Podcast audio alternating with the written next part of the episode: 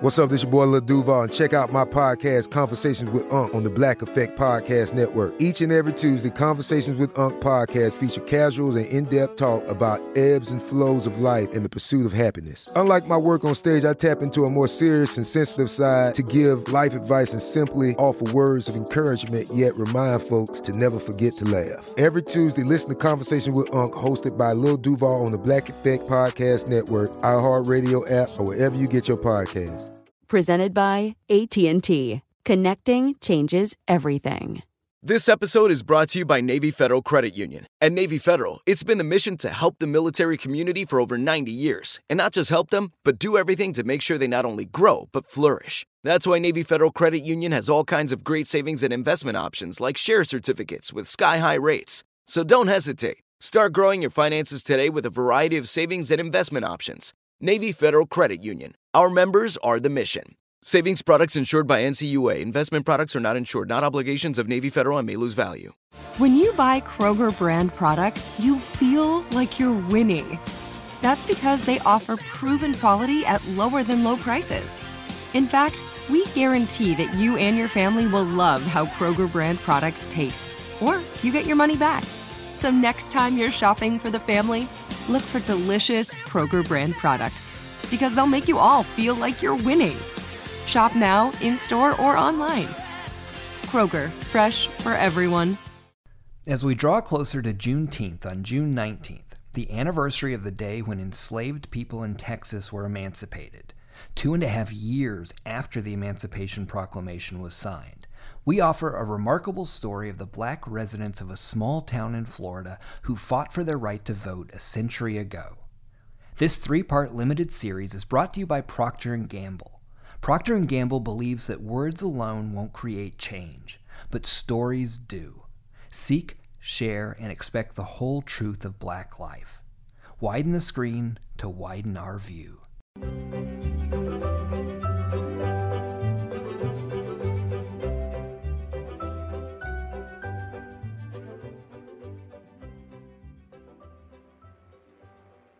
They said that July terrorist house was burned. I'm sure it was.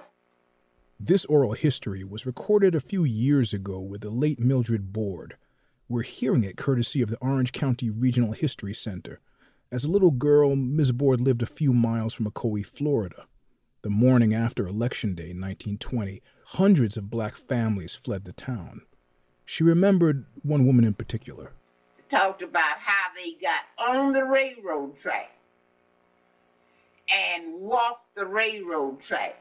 They walked so far, and then maybe they had a truck or horse and buggy, and they would pick them up along the railroad track and bring them here. Almost every surviving black resident fled Ocoee after a night of horrifying attacks by white vigilantes. Their homes and churches were set on fire, a leader of the community, July Perry, was lynched. Other neighbors were shot. Estimates of the number of black people murdered that night range from 4 to 60. The reason for the massacre? Ocoee's black residents had attempted to vote.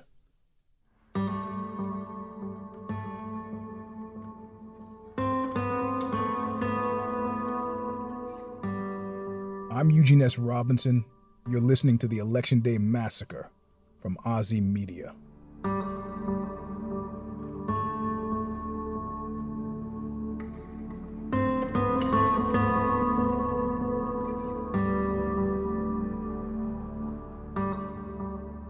Ocoee was a national and international story.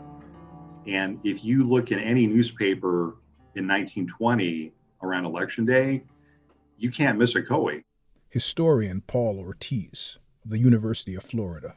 The story's in the New York Times, it's in the Chicago Tribune, it's in the European press, uh, it's in the Latin American press. Um, it's an international story, in other words. Newspapers called it the Ocoee Horror. But Florida's election day violence wasn't limited to Ocoee. So there was a statewide reactionary movement against the, the black struggle to regain the right to vote. And there was violence all over the state.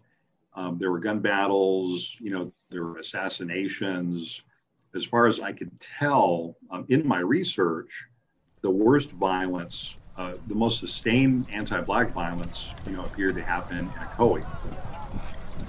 They call for able-bodied ex-servicemen to come and create a perimeter around Ocoee. Pamela Schwartz, chief curator of the Orange County Regional History Center, put together an exhibition on the Ocoee massacre. Now, they say that's to lock down the crime scene, but it also means black families can't go find their loved ones, get to their possessions, see what's going on. The NAACP sent in an investigator, Walter Francis White, later president of the organization. In 1920, he traveled the U.S. investigating lynchings and other acts of violence against black Americans. At the time that I visited Ocoee, the last colored family of Ocoee was leaving with their goods piled high on a motor truck with six colored children on top. White children stood around and jeered the Negroes who were leaving, threatened them with burning if they did not hurry up and get away. These children thought it a huge joke that some Negroes had been burned alive. Walter White comes down. Uh, he's a very light skinned black man. He, he, can pass for white. Uh, he uses the subterfuge of being a white man interested in buying orange groves in Western Orange County. And he starts talking to white people about the massacre and they tell him all sorts of details that uh, I, I personally killed or I know how many Negroes were killed. And he finds that white people are very proud about what they did on election day. One man told him, I shot 17 Negroes. He shot 17 himself and he was bragging about it. Pamela Grady is an Ocoee resident and the executive director of the July Perry Foundation. There was an article in a newspaper that said we're going to have a banquet for everyone who came and we want we want to reward you the one that shot the most negroes the one that shot the most is going to get a reward the reason the Ocoee horror made headlines is not that dozens of black people were murdered and hundreds of black families were made homeless. It was because two white members of the mob that lynched July Perry were killed during a shootout. There was the coroner's inquest, which happens November 3rd and 4th. And what is found is no unknown parties killed the white individuals, unknown parties killed July Perry. Which was a common report leading up to lynchings. We had a black victim who was in police custody. And always the result was killed by persons unknown. Marvin Dunn is the author of A History of Florida Through Black Eyes. When those white men took July Perry from that jail, those jailers knew every man who was in that group. Ocoee was a very small town. Everybody knew everybody else. Prosecutors called a grand jury in Orange County. There was always a grand jury convened. There was always a grand jury convened. And who were the members of the grand jury? They would have been all white men. So the convening of the grand jury meant nothing. Historian Paul Ortiz. People will say, well, according to this testimony, July Perry did this with a loaded weapon you know, and, and did that and this. And, and I say, excuse me, whose testimony, and number one, it isn't testimony, it's hearsay. Whose hearsay are you are you depending upon? Were they white? Oh yes. Well, come on now. come please. One of the biggest mysteries is that a grand jury was conducted. And there was some 13 or 14 witnesses, only one black man, 13 or 14 witnesses and that's missing. It's not in anybody's files anywhere. So there's a lot of things, a lot of records that should have been kept that weren't. The grand jury found, quote, no evidence against any one or group of individuals as to who perpetrated the fatalities. Again, I want us to be cautious about relying on the words of white leaders, be they in the Chamber of Commerce or political officials or whatever, because they have a vested interest in gerrymandering the story to make it appear as if July Perry is this crazy Negro. And that's how they that's how they refer to him. Things would have been fine if it wasn't for this crazy Negro. The grand jury did exonerate the only people who were imprisoned after Election Day July Perry's wife and daughter, Estelle and Caretha. Walter White concluded that more than 30 black residents of Ocoee were murdered on Election Day. Other estimates put that number as high as 60. the NAACP sent White's damning report to Congress. When the NAACP goes before the House Census Committee, uh, when Congress convenes in 1921, you know, Florida is case number one. Walter White had gathered affidavits, statistics, photographs, and witness testimony. And so the NAACP prevent, presents all this amazing evidence before the Census Committee in 1921 about fraud and corruption and anti Black violence, including Ocoee. This is not merely a question of the Negro, by any means. James Weldon Johnson, the NAACP's executive secretary, was a Floridian born in Jacksonville. He too would one day be president of the NAACP. He was an attorney and also the poet who wrote the lyrics to Lift Every Voice and Sing. He told the committee that the suppression of black voters in the South undermined democracy across the entire nation. It is a question of Republican government and the fundamentals of American democracy.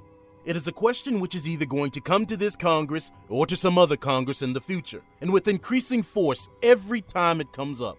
And it seems to me it is better to pass on the question fairly and squarely and justly today and not wait until some unknown tomorrow. But wait is exactly what Congress did. Northern congressmen are in the committee and they're like, well, I mean, I don't support Negro suffrage. Do you? Talking to their colleague, you know, Negroes don't vote where I where I am. Why should they have to do that in Florida? We wouldn't put up with that. The Bureau of Investigation, later named the FBI, launched an inquiry into Ocoee, but it was limited. Was the state, local governments suppressing black voters? That is what this thing is about. Not about murder, not about terror, not about arson. It is about election fraud. The Bureau of Investigation found that there was, quote, no attempt to intimidate any Negroes in the casting of their ballots, and that there was no interference with the voting of qualified Negroes. Walter White is not able as much research and work as he does, and he, he puts his own life on the line time and again in Central Florida to try to bring visibility to these um, these stories uh, and these these events, and ultimately really doesn't get much of anywhere with them. I mean, basically, you know, white supremacy gets another four decades um, of, of, of, life. That's really the most important, you know, kind of outcome, uh, politically speaking. It's believed that not a single black citizen of Orange County voted for nearly two decades after the massacre, and not a single white person was ever charged with the crime. Nobody's ever held responsible in any way, shape, or form for what happens at Ocoee.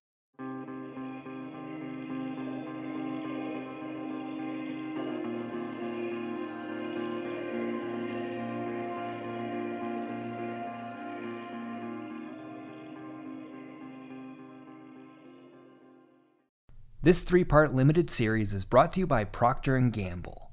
Procter & Gamble believes that words alone won't create change, but stories do. Seek, share, and expect the whole truth of black life. Widen the screen to widen our view. Snagajob is where America goes to hire, with the deepest talent pool in hourly hiring. With access to over 6 million active hourly workers, Snagajob is the all in one solution for hiring high quality employees who can cover all your needs. On demand, temp to hire, part time or full time. You name the position warehouse worker, retail associate, grocery store clerk, fitness trainer, baker, stylist, bellhop, podcast producer. Yeah, Snagajob's got a worker for that. With our easy to use platform, you're able to seamlessly post and fill available positions quickly with a dedicated customer support team to provide all the help you need along the way. Kind of nice knowing you have a talent pool like that in your own backyard, right?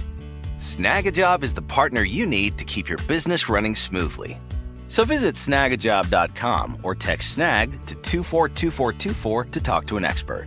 Snagajob.com, where America goes to hire. Zero Foxtrot isn't just a brand. It's a way of life. Founded and operated by veterans, Zero Foxtrot's unique apparel and gear echoes the grit of the warrior culture. Zero Foxtrot dedicates itself to producing content, honoring the sacrifices of forgotten heroes of the past, and connecting history to the present. Embark on a journey with Zero Foxtrot today at zerofoxtrot.com. It's not merely our products, it's about the ethos that we embody. rugged, resilient, and timeless. Hey guys, you know what this playground could use? A wine country, huh? A redwood forest would be cool. Ski slopes! Wait! Did we just invent California? Discover why California is the ultimate playground at visitcalifornia.com. Black residents continued to flee Ocoee in the months and years that followed the massacre. July Perry's brother in law a year later. They find him the next day, beaten within an ounce of his life, stripped, painted red and white striped with a bag over his head tied to a pole. He survives. He says that the aggressors told him he had been talking a little bit too much about what had happened at Ocoee last November. The 1920 census listed 255 black residents of Ocoee. By 1930, there were only two, both house servants. A lot of folks lost their properties because they didn't they weren't there to pay their taxes. Historian Marvin Dunn. So a lot of the orange groves that were owned by blacks were taken over uh, in that way. Within two weeks of the Election Day massacre, there are advertisements in Orlando and Miami newspapers. Orange groves for sale in Ocoee, including July Perry's. It says, beautiful little groves of the Negroes who just fled Ocoee. That's what it said in the newspaper beautiful little groves of the Negroes who just fled Ocoee. That was supposed to be attractive to people. The ad was placed by Bluford Sims, one of the founders of the town of Ocoee. He was appointed by a local court to execute the estate of July Perry. A black Ocoee resident, Mrs. J. H. Hameter, wrote to a friend a few weeks later. The people on the south of town are being threatened that they must sell out and leave or they will be shot and burned as the others have been. It seems to have been a prearranged affair to kill and drive the colored people from their homes as they were more prosperous than the white folks. So they are hoping to get their homes for nothing. Economic conditions were often an underlying factor in race riots. I don't know of a race riot that took place in a poor black area uh, during this period. Before 1920, the black community in Ocoee was thriving. July Perry and his friend Mose Norman, who had tried to vote on election day, were prosperous citizens. And there were jealousies among whites about, about some of that, and particularly how uh, July Perry and Mose Norman uh, showed their wealth. They had fine cars, they owned land, they had nice homes, and that really riled some whites in Ocoee leading up to this event. The exhibition at the Orange County Regional History Center mapped the growth of black land ownership around Ocoee and then its disappearance. So you see this 30 year slow rise in prosperity. Then, as you scroll away from November 1920, you come up to 1930. By 1926, all the properties have gone back to white ownership. So 30 years, you see this like popping up prosperity, and then in just six years, it's wiped out. Many black Ocoee residents, including the Perry family, tried for years to get their property back. The Perrys discovered that the deed had been restricted. No black person could buy the land. In 1924, Estelle and Caritha and family sue well they they they ask the courts they say we need an accounting of what happened here like where's the money it's it's been 4 years at the end, when all is said and done, 12 years later, 12 years later, 1932, the seven or so descendants of July Perry receive 100 and roughly $126 each for over 30 acres of land, all of their personal property, and the death of their patriarch. That 12 years they fight to get $126 each. And the properties that changed hands weren't scrubland or gravel patches. They're orange groves and farming lands and lakeside property, just a dozen miles from the spot where, decades later, a new resort would stand Disney World. All of the land that had been owned by black landowners at the time of the massacre that was taken over the next six to seven years. It wasn't immediate like the story's always gone, but over the next six years, is worth well over $9 million today. And to tell a descendant who should have inherited those lands, could have inherited those lands, that that's they could have been millionaires is a, a really, really difficult thing. what these massacres and, and, and pogroms are all about is the attempt among white business supremacy to roll back black economic, social, and political gains. It's redistribution of black wealth into white hands is really what happens. And this is what makes Ocoee um, almost a mundane story in 1920 because it's happening everywhere. One of the most disturbing aspects of the Ocoee massacre is that it was not an isolated event. In the next few years, Ocoee became a template for horrendous violence. Other white communities terrorized their black neighbors and then stole their properties again and again. We know that there continues to be violence and anti-black lynching in adjacent counties, kind of secondary effects of the Ocoee massacre. Uh, there's a notorious uh, lynching case in Kissimmee in 1923, which which we think is connected to to the Ocoee massacre in some ways, and it happens in Tulsa, it happens in East St. Louis, it happens in Chicago, it happens in Longview, Texas. It later it happens in Rosewood, and that's another theme which ties Ocoee to today. This question of, you know, where did that black land go? You know, in many cases, black people were driven out by terror tactics the terror continues and continues and continues until it drives the Black community out for a half of a century. From 1926 up until around 1976, there are no documented that we're aware of Black individuals living and residing in Ocoee. You know, where did everybody go? Pamela Grady. And then you look for the families and the histories and you try to find where they are today, and you can't find people. You can't find people. I'm, I'm still doing research. You can't find them. They just lost and gone. Marvin Dunn, author of A History of Florida Through Black Eyes. It was buried. It was not talked about. It was not in the newspapers after the event was over. It was certainly not in textbooks. So, like many other race riots and massacres in the South and in Florida, once the events left the, the front pages of the newspapers, uh, they were buried. People didn't talk about them. We know that there was an ongoing attempt to cover up this event, to quiet this event, to get people to stop talking about what had happened. Because what happens when people talk? The truth, the facts start to come out and become known. For decades, black folks in Central Florida knew that something very bad had happened in Ocoee. Not just that it was a sundown town where they were not welcome after dark, but that there were other grave reasons to stay away. Then, descendants of the victims began trying to learn more about the terrible stories handed down in their families. Students did research. Over the decades, groups of Orange County residents investigated the rumors and conducted oral histories. Today's event would not be possible without the decades of community work by such grassroots groups as the Democracy Forum and the West Orange Reconciliation Task Force, which began to excavate the history in 1997. The Democracy Forum, the West Orange Reconciliation Task Force, the July Perry Foundation all pieced the story together.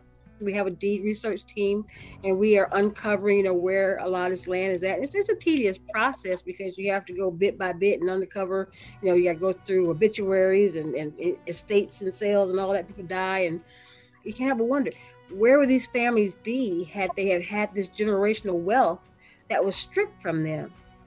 In 2002 july perry's body was located in an unmarked grave it was discovered in Orlando at a um, cemetery there. July Perry's great grandson, Pastor Stephen Nunn.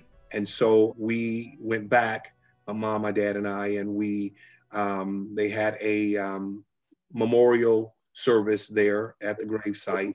Eight decades after July Perry was lynched, his grandchildren and great grandchildren returned to Ocoee. Yeah, when we finally started taking certain turns in certain streets uh, to finally get into the uh, area where we uh, um, l- later ended up, quickly I was like, wow, this is not Disney World. This is definitely not Disney World. um, and then it hit. It was like, wow. So now I, in my head, I could see white sheets. I could see guns. I could see extreme racism. I could see a, area that still had a boy, Mister kind of mindset and some of the spirited people. It was crystal clear to me at that point. Just a few yards away from July Perry's grave in Orlando's Greenwood Cemetery lies the grave of Sam Salisbury, the man who led the mob to Perry's house. Salisbury's grave is topped by a monument and surrounded by the graves of his family and descendants. July Perry's grave stands alone. Good morning, Orlando community. Welcome to the historical marking unveiling for July Perry. It has been a long road to this day to get here. It took almost a century for a public remembrance of July Perry. The sacrifice of Mr. Perry so that African Americans could vote is a dark and deadly part of our history and one that will not be forgotten. Jerry Demings is the first black mayor of Orange County. His wife, Val Demings, is a member of the United States Congress. But I want to be clear this morning that I have no illusions or delusions that anything that we do here today will right the wrongs of a racist past. But what we can do what we can do is respect the attempt. What's interesting is so many of my colleagues had never even heard of the story. State Senator Randolph Bracey's district includes Central and Northwest Orange County. He introduced a bill in the Florida legislature to require that schools teach children about the Ocoee massacre. A version passed, minus a provision to pay reparations to the descendants of the victims. As we moved the bill forward and it was talked about, debated, and um, they're getting support for it, there were some colleagues of mine that said, hey, I think we should look at reparations, even on the, the Republican side. So I think there is an opportunity to to look at that again. And it's something I'll be pushing. Some of the descendants of the Ocoee victims are also fighting for reparations. Janice Nelson is July Perry's great granddaughter and vice president of the July Perry Foundation. The scripture says, Thou shalt not steal. They stole it and they need to give it back. A century after the Ocoee massacre in another presidential election year, the Ocoee descendants and activists and historians are thinking about what still hasn't changed. We're back at this moment where Ocoee becomes more important than ever. Historian Paul Ortiz. Black people are still trying to register to vote. White authorities are trying to find different ways to keep them from voting. Supervisors of elections, secretaries of state, scheming on ways to try to prevent them from participating in the democratic system. Florida is still uh, actively involved in voter suppression. Historian Marvin Dunn overwhelming majority of Floridians, white and black, voted for ex-felons to be able to, to vote. The Florida state legislature comes back immediately and passes a law that says all these ex-felons must pay all their restitution and court costs before they can vote. So they were immediately re-disenfranchised. Pamela Grady of the July Perry Foundation.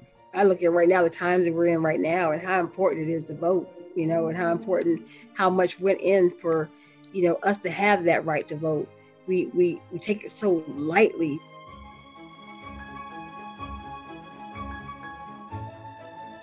The town of Ocoee is a modern, diverse community, but there are remnants of the past. One of the main streets in town is named for Bluford Sims, the white man who sold July Perry's land after he was lynched. But in the 100th anniversary year of his death, Another road in Ocoee, a state highway, is being renamed the Julius July Perry Memorial Highway. I think he's a hero. Absolutely. Absolutely. Obviously, he was overcome and lynched, but we're still talking about him 100 years later. So I think in that context, in that time period, the life that he lived, the businessman that he was, and to have the boldness to do what he did uh, I think it, it it's heroic. It's really, it really is.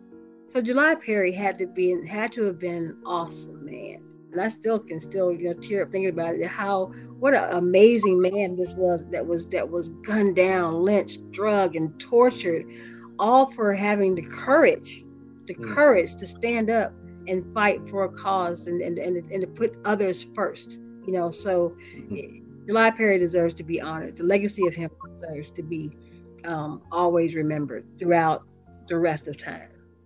Our children need to know this rich history. Our grandchildren need to know. Okay, good morning. Good morning, children. Good morning. This morning we will start our program with a musical solo of the National Black Anthem.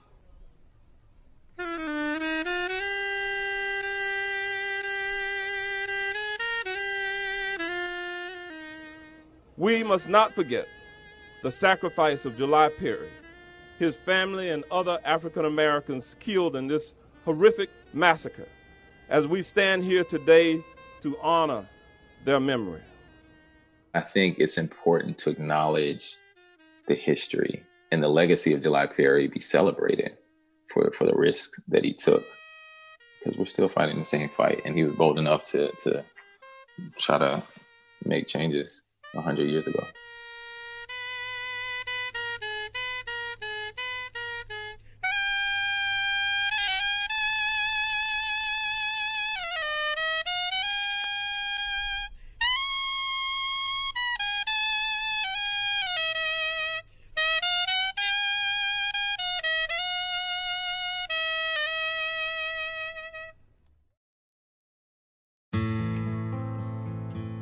This episode of Flashback, the Election Day Massacre, was written by Sean Braswell and voiced by me, Eugene S. Robinson.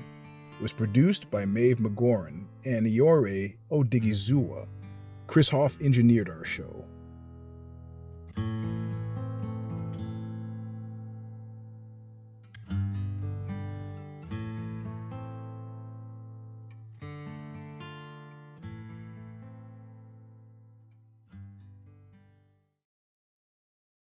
This is Malcolm Gladwell from Revisionist History. eBay Motors is here for the ride. With some elbow grease, fresh installs, and a whole lot of love, you transformed 100,000 miles and a body full of rust into a drive that's all your own. Brake kits, LED headlights, whatever you need, eBay Motors has it. And with eBay Guaranteed Fit, it's guaranteed to fit your ride the first time, every time, or your money back. Plus, at these prices, you're burning rubber, not cash. Keep your ride or die alive at ebaymotors.com. Eligible items only, exclusions apply. Zero Foxtrot isn't just a brand, it's a way of life. Founded and operated by veterans, Zero Foxtrot's unique apparel and gear echoes the grit of the warrior culture. Zero Foxtrot dedicates itself to producing content, honoring the sacrifices of forgotten heroes of the past, and connecting history to the present. Embark on a journey with Zero Foxtrot today at zerofoxtrot.com. It's not merely our products, it's about the ethos that we embody rugged, resilient, and timeless. Hey guys, you know what this playground could use? A wine country, huh? A redwood forest would be cool. Ski slopes! Wait! Did we just invent California? Discover why California is the ultimate playground at visitcalifornia.com.